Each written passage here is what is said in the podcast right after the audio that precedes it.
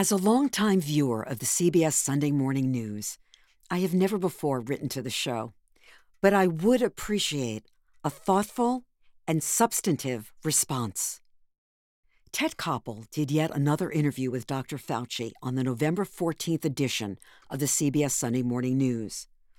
What's notable is that once again, this seasoned senior correspondent, whose work I've respected, failed to ask him any real challenging questions. Nothing about the origins of the virus. Nothing about Fauci declaring mid January 2020 that we wouldn't experience a pandemic. Did he call his colleagues in China to ask just how contagious the virus was? If so, what did they say, and when did they say it? Was he aware that the Taiwanese Center for Disease Control reportedly warned the World Health Organization right after Christmas 2019 about this highly contagious virus? Shouldn't U.S. intelligence agents have been aware of this as well? Or was this a U.S. national intelligence failure? Nothing about gain of function research. Didn't Fauci once say we don't want to, quote, impede the creativity of scientists, unquote? Why not? What makes the upside worth it when the downside of tinkering with a virus originating in animals and making it more lethal was always that it could jump to humans and lead to a catastrophic pandemic? Nothing about NIH funding EcoHealth Alliance, which in turn funded the Wuhan lab, which was reportedly involved in gain of function research that could lead to the development of a bioweapon. Wasn't he troubled that the Chinese Communist Party allowed international plane travel when domestic travel was not?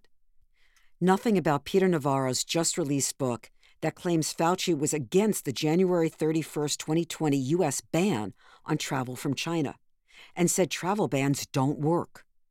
Is that true? Was the WHO wrong not to have advised a worldwide ban even before the U.S. ban took effect?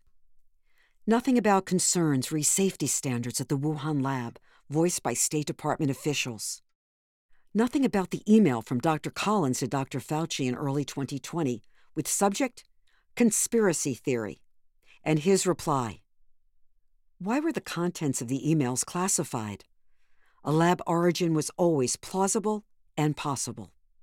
On what basis could a group of scientists have sent a letter to the Lancet Medical Journal dismissive of the lab origin, without any definitive proof. Was Dr. Fauci concerned that the CCP destroyed crucial data? Nothing about how lives might have been saved, especially early on with aggressive therapeutics. Even something as simple as a baby aspirin can reportedly reduce the risk of blood clots and stroke and the need for a ventilator. Credible doctors have spoken out about supplements and protocols for immune health that deserve to be fully checked out. How can we prevent another pandemic if we don't get to the bottom of how this one started? And could this one have been prevented? The families of over 800,000 Americans who have died from COVID deserve answers. And then Rita Braver did an interview with Dr. Collins. She too failed to ask a similar long list of legitimate and challenging questions. But she did ask, quote, are there any things that you wish you and NIH had done differently via v COVID? Unquote. To which he replied, quote, I wish we had studied more carefully the problem of hesitancy. I did not imagine that there would be 60 million people who, faced with the life saving nature of COVID vaccines, would still say, no, not for me, unquote. Like that's the only thing he couldn't imagine. 800,000 people and counting have already died in the U.S. alone, and he had nothing else he wishes he had done differently? I wish Rita Braver asked some of the above questions Ted Koppel failed to ask Dr. Fauci, instead of cutting away to Collins' childhood. No curiosity about his conspiracy theory email to Dr. Fauci that is now classified. Did he reach out early on to Chinese scientists to inquire about how contagious this virus was? There are those who question the Chinese Communist Party's role covering up the origins of the virus by destroying key data. Did the WHO cover up for the CCP? And did the NIH try to cover up its reported support of gain of function research? How about following up on something Collins told 60 Minutes last March? Quote, Fluvoxamine could certainly be something you want to put in the tool chest. It looks as if it has the promise to reduce the likelihood of severe illness. Unquote. So, why, after the results of a large and successful clinical trial on fluvoxamine were published in Lancet in October, is NIH still not giving doctors on the front lines of the war on COVID a potential life saving tool to consider? I remember when Jane Pauley, who I very much like, read a letter from a viewer this past year requesting that the show go back to the feature stories he always loved.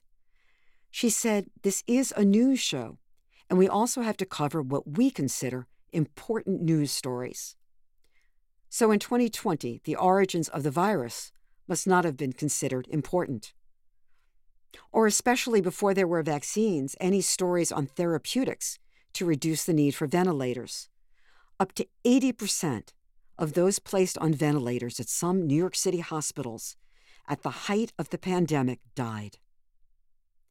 Jane did two interviews with then Governor Andrew Cuomo and failed to ask a newsworthy question about the number of COVID deaths in nursing homes in New York and his responsibility. But she did manage to find time to ask him what it's like being a bachelor living in the governor's mansion. Ted Koppel wrote a book on cybersecurity and the U.S. electric grid. The civilian grid is vulnerable, not only to cyber attacks, but electromagnetic pulse generated by a solar storm or an attack from a nuclear tipped missile that explodes high above our atmosphere, or a physical assault, and more.